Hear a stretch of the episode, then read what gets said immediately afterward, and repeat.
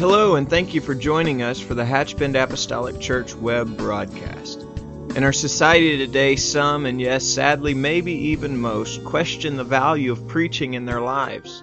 But we still believe what Paul said in 1 Corinthians chapter 1. In essence, Paul preached that God has chosen the foolishness of preaching to save them that believe.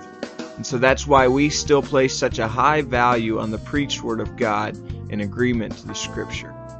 And so now I'd like to thank you again for joining us for a message from our pastor at Hatchbend Apostolic Church. Amen.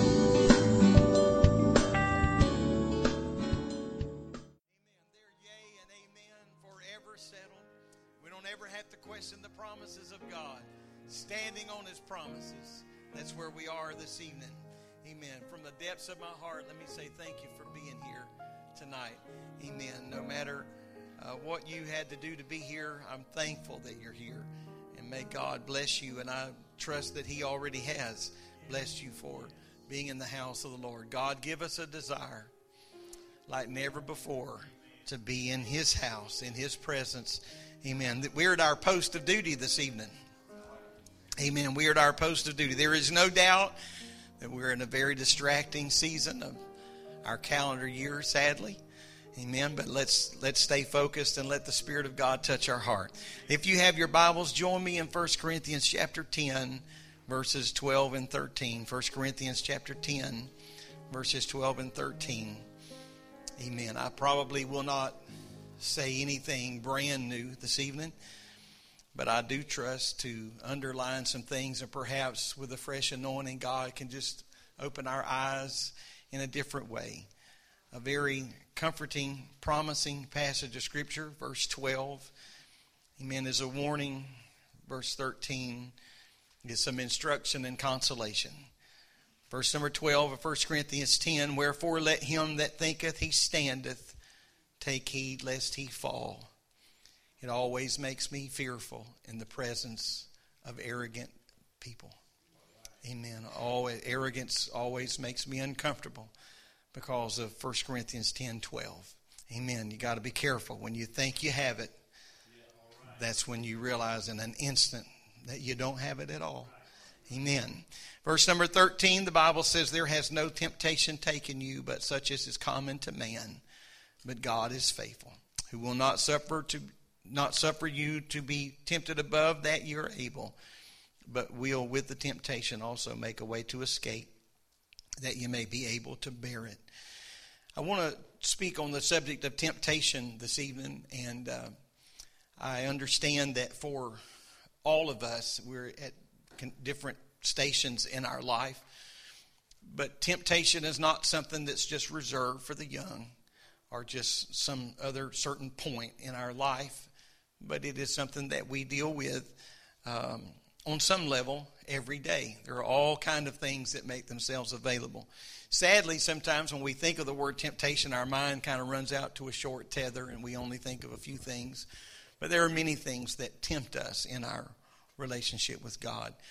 Um, I was very tempted yesterday morning. Other things were going on, and I was tempted not to pray yesterday morning. I'll just do it later in the day, or I'll do it this evening. But time has taught me that if you don't do it then, if the devil can steal it from you in the morning, he'll steal it from you at noon, and he'll steal it at midnight. And uh, so there's all kind of temptations that come our way. May the Lord bless you, and let's just make this uh, this journey together. You can be seated. One of the perils that we certainly face from day to day is uh, temptation in various forms. The word temptation can have two direct meanings or, or directions of thought, maybe. Uh, there is certainly a temptation that can be a, a, a testing or a trying season of our life, and we've been through those tempting times. Not necessarily tempted with the allure of sin or things of that nature, but just trying times, testing and tempting our faith. And then it also can be, certainly, an enticement to sin. And as I will try to reiterate a couple of times, I think the temptations of an 18 year old would be different than that of an 80 year old, by and large but uh, I don't know if you were la- uh, laughing or choking over there, but by and large, they may, may be different. Maybe, maybe I'm wrong. Maybe Brother Rayleigh wants to correct that. I don't know. But uh, they may be different somewhat. But uh, nonetheless, temptation is temptation, and uh, and so we have to deal with it. Any enticement from sin certainly doesn't come from the Lord. The Lord may try us, test us, but the Lord would never place Himself sin. Amen. There, it originates from one of three places, and that is the three things that we fight face every day. That is from the world the world around us, the environment that we live in, from our own flesh or from the devil himself. And there are three arenas that we have to deal with on a very regular basis. That's that is the that is the origin of these things. It's not uh, it's not a sin to be tempted. Thankfully, uh, that means we're human if we are tempted. Many Bible characters were tempted to sin, and many of them did not to succumb to that at all. Some, of course, we know did, but there are those that were tempted to do evil and withstood that in the face of all things. Noah was a man who taught and preached righteousness in one of the most unrighteous times ever recorded. So he did that which was right. Many other Bible characters stood the test of time and uh, I'm thankful for that. We don't have to sin, even though being a part of life and living is, is being a part of that, or a part of that rather, is to be tempted. So through the power and the help of the Lord, we can have the ability to, to say no. I know that not everybody would relate to this, but many years ago, Nancy Reagan was almost laughed off of the globe for a campaign that said, just say no. But there's so much truth to that small commitment to just say no. And so we can certainly bring that into our spirit life. Amen. With the help of the Lord, we can have the ability to rise above or to live above. Uh, succumbing to temptation. As I mentioned a moment ago, the sins come from three main areas. We fight, of course, Satan. He is referred to not only in Matthew 4, but also in the book of First Thessalonians. He is referred to as the tempter. And so I've often said it's difficult to beat someone at their own game. If you buy an automobile uh, just every now and then, it's very difficult to to uh, to deal with someone that does it every day, multiple times a day. And uh, so we have to understand that when the, the Satan himself is referred to as the tempter or other titles that he has, the accuser of the brethren, we have to understand that he is well schooled in that. As a matter of fact, Paul even taught the church in 2 Corinthians that Satan could transform himself into an angel of light. And so we have to be very, very careful and have the spirit of discernment to be able to understand what is right, what is wrong, what is real, and what is false. We certainly live in, in a world that is filled with temptations. That's what the Apostle John referred to in 1 John 2 and 16 when he said, The lust of the flesh, the lust of the eye, and the pride of life. These are things that we cannot escape from. They're just a part of everyday living. And so we have to understand the power and the tug of of just the world. How refreshing it is. The scripture calls the Spirit of God in these times the rest wherewith we would call the weary to rest. I'm thankful tonight to come in out of the weather and to feel the Spirit and the presence of God, to just be loose for a moment of time from the pull and the snare of sin. I think if we were honest this evening with our with ourselves, we would say that even in the course of our worship, at times, and maybe even this evening, that it's entirely possible that even while our hands are raised and our voices are lifted and we are singing words in unison with everybody else, that our mind can be somewhere else. The pull and the tug of of the world. It doesn't necessarily have to be sinful things or evil things, vile things, but we just feel that tug of the world, things that we need to do tonight, or the things that we need to do tomorrow, or the things that we need to get taken care of before the weekend. Amen. So we have to be very careful. Of course, Paul, uh, or John rather, uh, directed his attention to the core of the matter the lust of the flesh, the lust of the eye, and the pride of life. Also, our flesh I think that uh, the Bible is complete in saying that when we are filled with His Spirit, we are given now two natures one holy nature, a new creature That comes from God. And the other sinful nature, amen, that Adamic nature, the old man, ever how you want to refer to that, that is separated from God and enslaved to a moral evil. There is just a natural bent in our heart. If we just let ourselves go, we are going in the direction of wrong. That's just how it is. That's our flesh. That's what we struggle against every day. If you are swimming in a current, you understand that if you're swimming upstream, you, you're making headway so long as you're pushing against that. But the very moment you stop, there is something right there waiting. No grand to do. There's no music. There's no clapping of thunder. It's just right there just to pull you right back. Amen. James 1 and 14 said, But every man is tempted when he is drawn away of his own lust and enticed. When lust hath conceived, it bringeth forth sin, and sin, when it is finished, bringeth forth death. I don't know how many times that James 1 and 14 has been underlined in my life, and I'm speaking just me specifically tonight, not as though I'm the only one, but how many times have you seen sin in its complete state in the, in the work of someone's life? At the very end of their life, when sin was all finished and had wrung them out for everything they were worth, death was just there. That was the last thing. Sin, when it is finished, bringeth forth death. There is no good that can come from it. This passage speaks about the conception of lust or the conception of desire. Wrong are evil desires that are not taken seriously. I can tell you that there are some things that we had better, better take very seriously in our lives. If you get a house fly in your house, that's probably pretty common. You, you may want to deal with that. I'm sure you do. But there are other insects that if they get in, that's a more serious thing. Because in just a little while, they're going to be taking over the place. Amen. So we're going to have to do something about that. We can't just uh, pretend as though that's something that will go away or that's something that will die in time, but that's maybe something that will take over. And so we uh, we cannot afford to let evil desires and things of that nature. Uh, we cannot afford to not take that serious. To understand, I got to do something about this now. Because when we begin to think on those things, ponder on those things, that's when they become hidden within the heart. I came across a scripture today in 1 Corinthians 4 and 5 that says this The Lord will bring to light the hidden things of darkness and will make manifest the counsels of the heart. So we best not ponder on things too long lest they become just hidden things in our heart. But the Lord said, I'll bring that to light.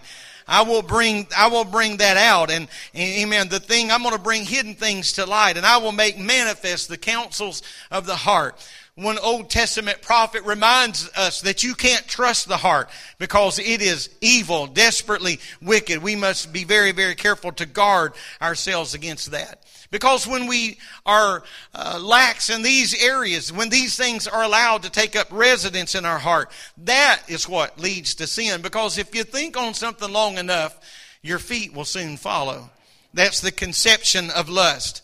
God may send trying circumstances to our life from time to time to not only test, but to prove our loyalty or draw us back to Him. There have been some things, I think, in all of our lives at times that have happened that God had placed that in our path to help us be drawn back to Him or drawn closer to Him. Israel in their wilderness journey is a great example of that truth. The Bible says in Exodus 15 that the Lord proved them or He tested them. Deuteronomy 8 and 6 tells us that the Lord brings about trying circumstances to humble and to prove us. Job wrote in Job 23 and 10, when he has tried me, I shall come forth as gold. Amen. There is something here God is going to test or He is going to prove. And so uh, the, the Lord's not testing us to mess with us. I think that it's very, very important that we think that, that God is never on an ego trip where He is just trying to exercise His power or flex some spiritual muscle. But God certainly may allow some things to come in our life to reveal some weaknesses. Amen. Sometimes we feel like we are stronger than we are and then we are put to the test physically, maybe to walk a little bit more than we would normally walk in a given day, or maybe something that happened where we had to run a little bit, and uh, you find out that you're not as agile as you were a few years ago or a few decades ago, and we we understand some things come, and it just reminds us of where we are, and it brings about an awareness. The Bible said uh, that that that that that Satan was allowed to test Job. That may sound a little bit strange, but what this testing revealed was what was already there. God wasn't trying Job to break Job. Amen. God knew what Job was made of. And so when Satan come along with this concocted plan, the, the Lord just went along with it and allowed it not to as much prove to Job uh, uh, the things that were that Job knew to be true in his own life, although that did happen, but he did prove to Satan that Job was a man of integrity and a man that would serve him even if everything was taken from him. In all of that, he sinned not, nor charged God foolishly. Jesus himself was tempted in the wilderness, a wilderness testing. He was tempted to misuse his powers and, and worship, if you will, Satan. However, he did not fall into those into that particular trap. In Matthew 6 and 13, the Bible admonishes us, lead us not into temptation. This was the principle of prayer that was given in the Lord's Prayer. Lead us not in temptation, but deliver us from evil. Amen. Now that's a very powerful portion of that prayer. That's a prayer that asks the Lord to help us in these times. Lead us not into temptation. Deliver us from evil. We live in a world that is filled with evil and filled with temptation. And so I ask you, Lord, to help me to live above that. Help me to walk above that. Amen. There's also, there's a request there for the Lord, uh, to enable the, those that are tempted. He said, uh, the, the scripture is asking, help, help me to have the power to resist. Lead me not there. When it comes to man's way, Lord, help me to have the power to stand. I mention often First Chronicles 4 and 10 in the prayer of Jabez. Amen. Jabez ends his prayer by saying that thou wouldest keep me from evil. Preserve me, Lord, from that that is around me. Keep me from evil. 1 Corinthians 10, 13. Our text, there has no temptation taken you but such as is common to man, but God is faithful who will not suffer you to be tempted above that you are able, but will with the temptation also make a way to escape that you may be able to bear it. I think this passage allows us to consider a few things, and I want to touch them in passing. I think that one thing that we must understand is that temptation is something that is common. I don't know how many times the word or the phrase common to man has consoled me through the years. Things that try you, things that test you. And sometimes we feel like that we are living or sailing in uncharted waters. And then we are reminded there is no temptation taken you but such as is common to man. You will not taste anything, feel anything, sense anything that someone before us has not already walked this way. Amen. And, and people have walked that way that did not succumb to it. And so I say thank you, Lord, for the power to know that it is a common, common thing. Amen. That seems a lot to, to me to be a lot of validation. Temptations are just a part of a typical human experience. We are going to be tempted. Amen. So we have to understand that we're not the only ones to ever feel this way, think this, or say this. Amen.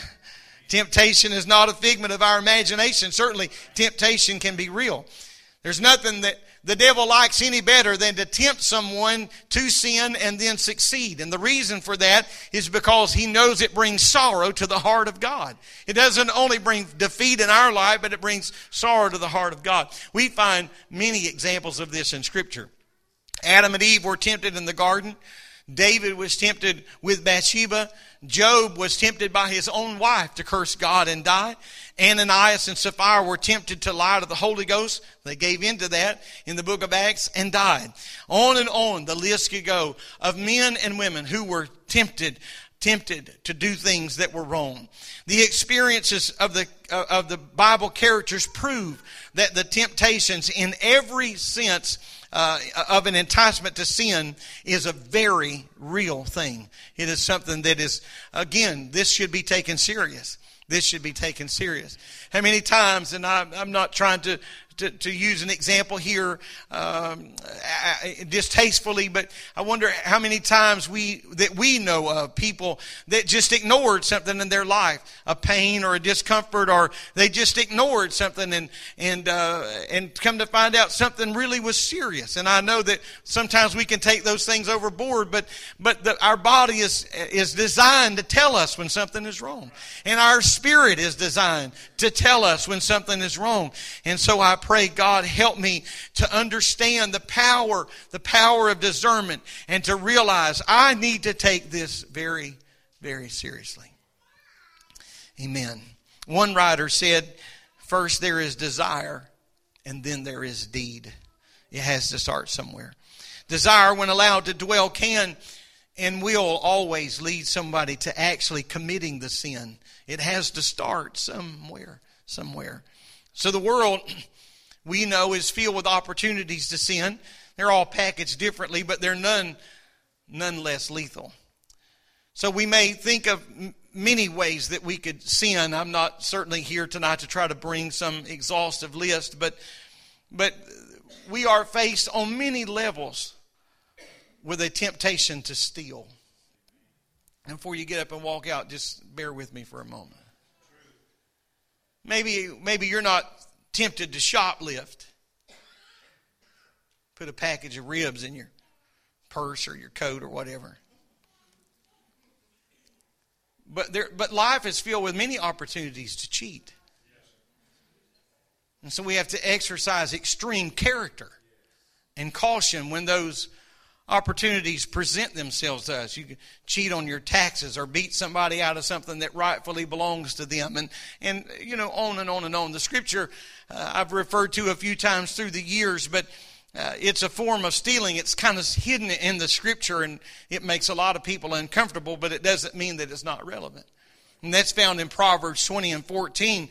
Solomon said in Proverbs 20, 14, it is not, it is not, saith the buyer. But when he has gone his way, then he boasteth. Another translation of that says, The shopper says, That's just junk, and I'll take it off your hands, and then goes boasting about the bargain. Amen. Now, everybody wants the best deal they can get, but I think there's a scriptural principle involved in negotiations.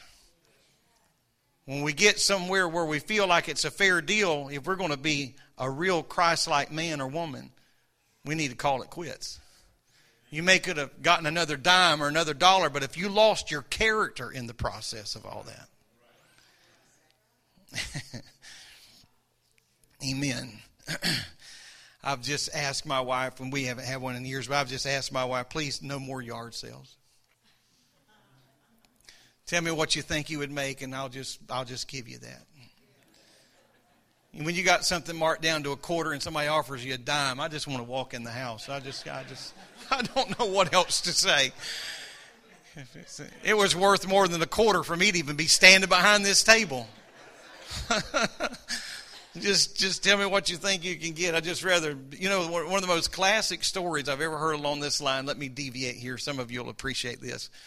When there was a, a, a junkyard in Anderson, Indiana, and it was generations old, and um, it was one of those places where you could uh, maybe they still some exist, but you could go pick your own parts. You know, you go out there and rummage through the cars, and so uh, there was a uh, these guys that ran this business, you know, were pretty no nonsense, and I think kind of in that line of work, you probably have to be that way. And and uh, so they had looking for a particular piece of chrome on an old car, and they thought, well, they may be out there on the back forty somewhere, and they kind of helped them negotiate their or navigate their way out there, and so they got out there and finally got the little piece of chrome off the side of the car and they laid it up on the counter and they were standing there. And a friend of mine just happened to be standing there when they came in to pay. And so uh, they laid the piece of chrome up there and the guy asked him how much you want for that? And so he told him how much it was. He just went on and on and on about how ridiculously high that was. And the man said you know what? I agree. And he took that piece of chrome and he cracked it over his knee threw it over his shoulder and said next don't even know who that man is, but he's a hero. Just in my heart, he's just a hero. You just like to, we would all live for moments like that, wouldn't you? Just, just oh, thank you. I, I like you. I, am going to get you to, I'll get him to sign my Bible if I ever meet him.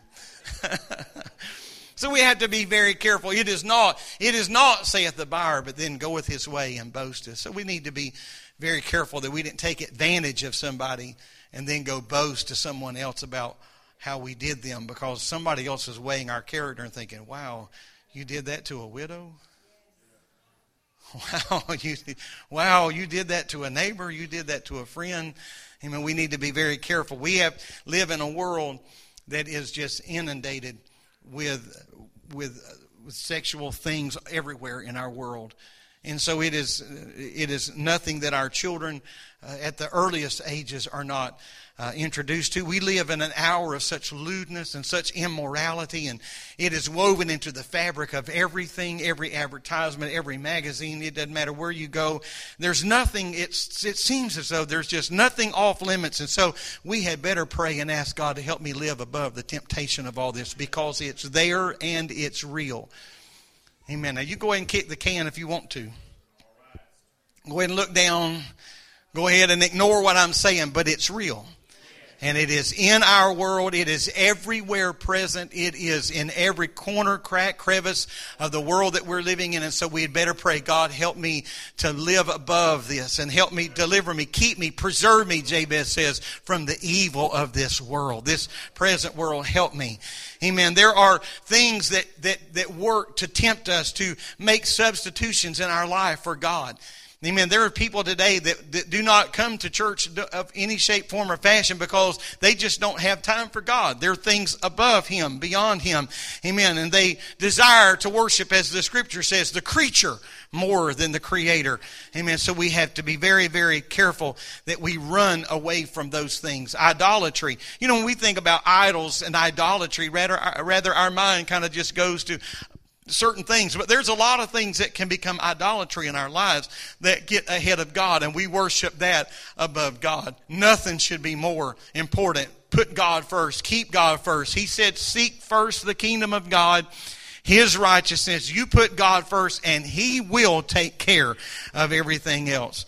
You know, uh, there there's a real temptation at times uh, to to get involved in gossip and slandering and and uh, all of those things. It's just there. It's it's it's all all around us, and so this applies to all of us, young and old alike. But can you think with me for just a moment how dangerous and how dastardly gossip and slander is. It's probably one of the worst sins that people can commit. It has such a destructive force behind it because you can't unsay something and you can't unhear things.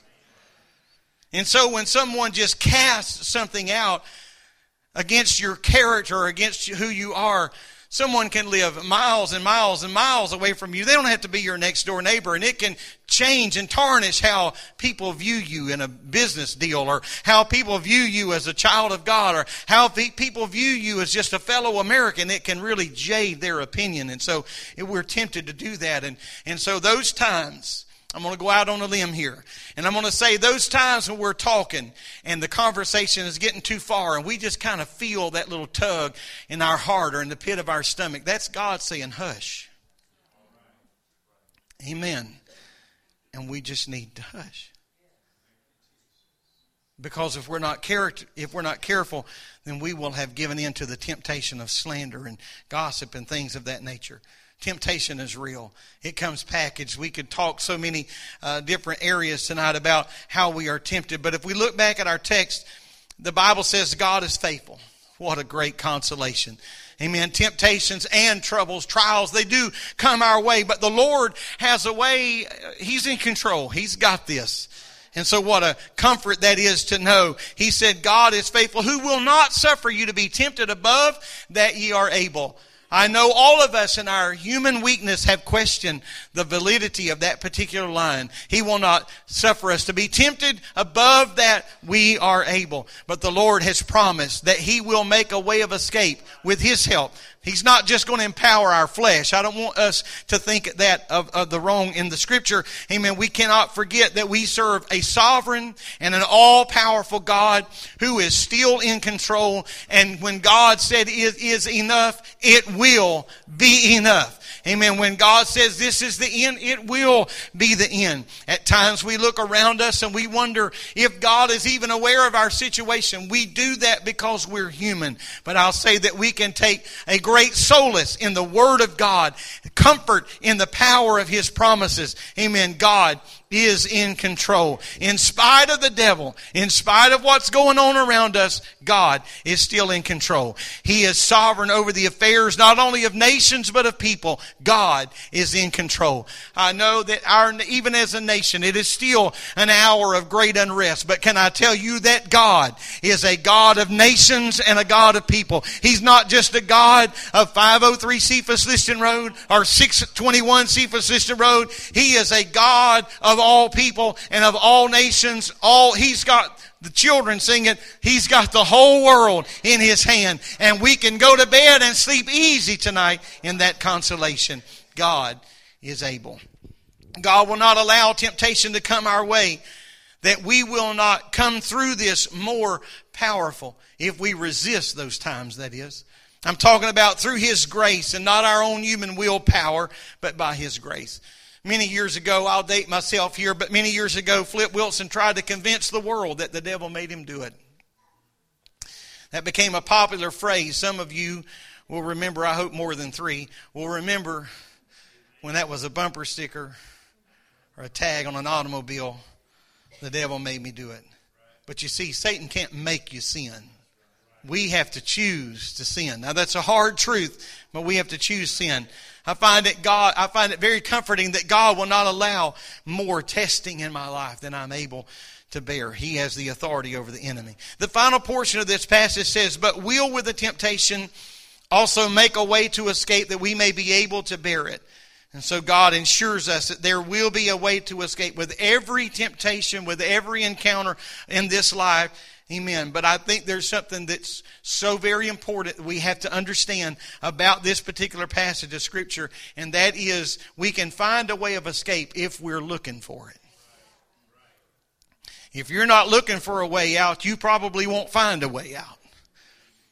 But when you're looking for a way out, God will make a way for us to escape. Amen. We, we have to find it. We have to look for it. I'm not suggesting that God's going to hide it or make it hard. I'm not saying that at all. What I am saying is that we have to be intentional in our efforts. Amen. If we want to do something, let's just be honest. If we want to do something, we do it. Amen. I know I'm painting with a broad brush and I understand the dangers of that, but, but to a great measure, what we want to do, we do. And so, if I am intentional about coming out of this and finding that way of escape, God promised that He would help me find that way of escape and would not leave me comfortless. And so, I want to be intentional. Amen. I want to find that. When we feel lost, I got to keep something in mind. Amen. A promise that God has made that there is a way to escape. I'm going to ask our musicians to come and let's talk just about uh, a few minutes about some of the things that we can do in our own lives. I think one of the first things that we have to do, and this calls for us to be proactive, it calls for us to be honest with ourselves, with others around us. We have to remove the temptation. You know, some people think, well, I'm just going to leave it right there just to see if I can take it. So foolish. Don't play with your soul. Eternity Someone said eternity's too long for you to be wrong. Amen. Eternity's too long for you to be wrong. And so I need to do everything that I can to remove that. I have to be honest with myself and say, you know, it's just not in my best interest to do this. I'm going to I'm going to remove that.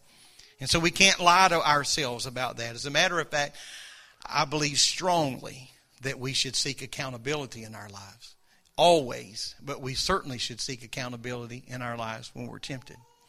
I've shared this story a few times here and a few times other places. I, I, I always battle as to whether or not to share, but I feel it on my heart. Um, a pastor, not a, an apostolic, not a Pentecostal church, but a, a very large church years ago was teaching a, a leadership seminar. I was listening uh, to this uh, seminar, and he shared uh, a, a, a, story. In their church, there were many uh, ministers on staff, many full time ministers on staff there, and one of their ministers was the minister of their young married couples. They apparently had a uh, service schedule much like our Sunday service, in that they had some breakout sessions. Other classes were being taught during the first portion, and then they all came back together. It was their custom, he said, in their church that when the ministers came on the platform, that he would shake their hand and hug their necks.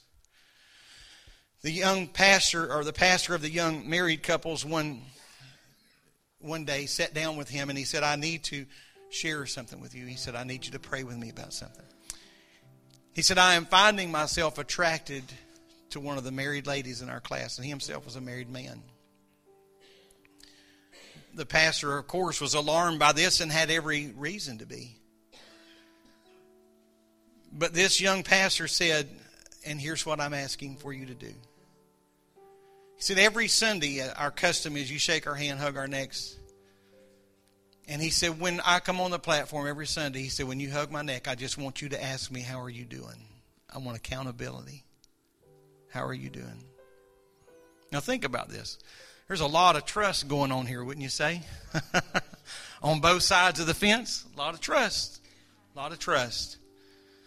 This young man obviously trusted his shepherd, and this shepherd obviously trusted him.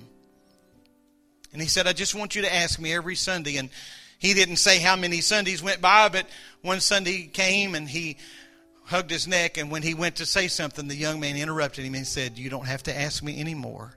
I have the victory. Now, friend, you think, well, that's just so idealistic. Brother Boyd, you're just out here in la la land. No. That's a young man that said, you know what, I don't want to I don't want to run the ministry that God has given me aground. I don't want to lose out with God. I don't want to mess up my family and other family. He was just being real. He's in a real world where the enemy was just dangling something in front of him. And it was entirely possible this young lady knew nothing about this. Amen. I believe that we can live above it. Now, here I'm going back to a point. I believe this young man found the way of escape because he sought it out. He didn't pray some weird prayer, you know, Lord, just let this family get a job in California and move. Amen. He didn't uproot himself, but he sought for a way of escape. Help me find it. I know it's there. Help me to get the victory. I, I believe tonight we can live victoriously. So we need to we need to remove the temptation. We need to deal with it. We got to be honest. We got to pull it out. You see, something's not so big and bad when you get it out in the light. You set it out there. Now, now what you going to do, devil? I brought this out. We're praying about this. I'm not in this battle alone. What a different outcome this may have been if this man tried to deal with all of this behind closed doors in the privacy of his own life. He may have lost that battle and how many families would have been uprooted by that. I think another thing, Paul was so, uh, certainly not the original one when he said to Timothy, flee. Paul learned that from Joseph. When Potiphar's wife reached out, he ran. Ran. He didn't say, Excuse me, pardon me, but he ran. Let's stand. I think that we have to be proactive living above temptation, that sounds so mystical. It doesn't just happen on its own. I think we have to trust God's word. The scriptures have had having done all to stand. Can somebody say it? Stand. Stand. Sometimes it's not too complicated. It's just standing. Amen. It's standing. I'm thankful for the power of the Lord. I'm thankful for the power of the Lord. Amen. Let's worship the Lord. Can we sing this song?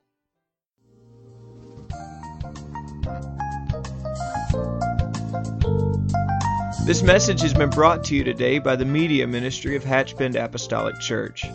We pray that it's ministered to you in some way, and we'd like to take this opportunity to invite you to join us in service here at Hatchbend Apostolic. Our Sunday services begin at 10 a.m. and our Wednesday night service at 7:30 p.m. For any more information or to speak with our ministry staff, please feel free to call our church office at 386 935 2806, or you can visit the contact link here on our website. Again, thank you for listening, and we pray God's richest blessings on you and your family.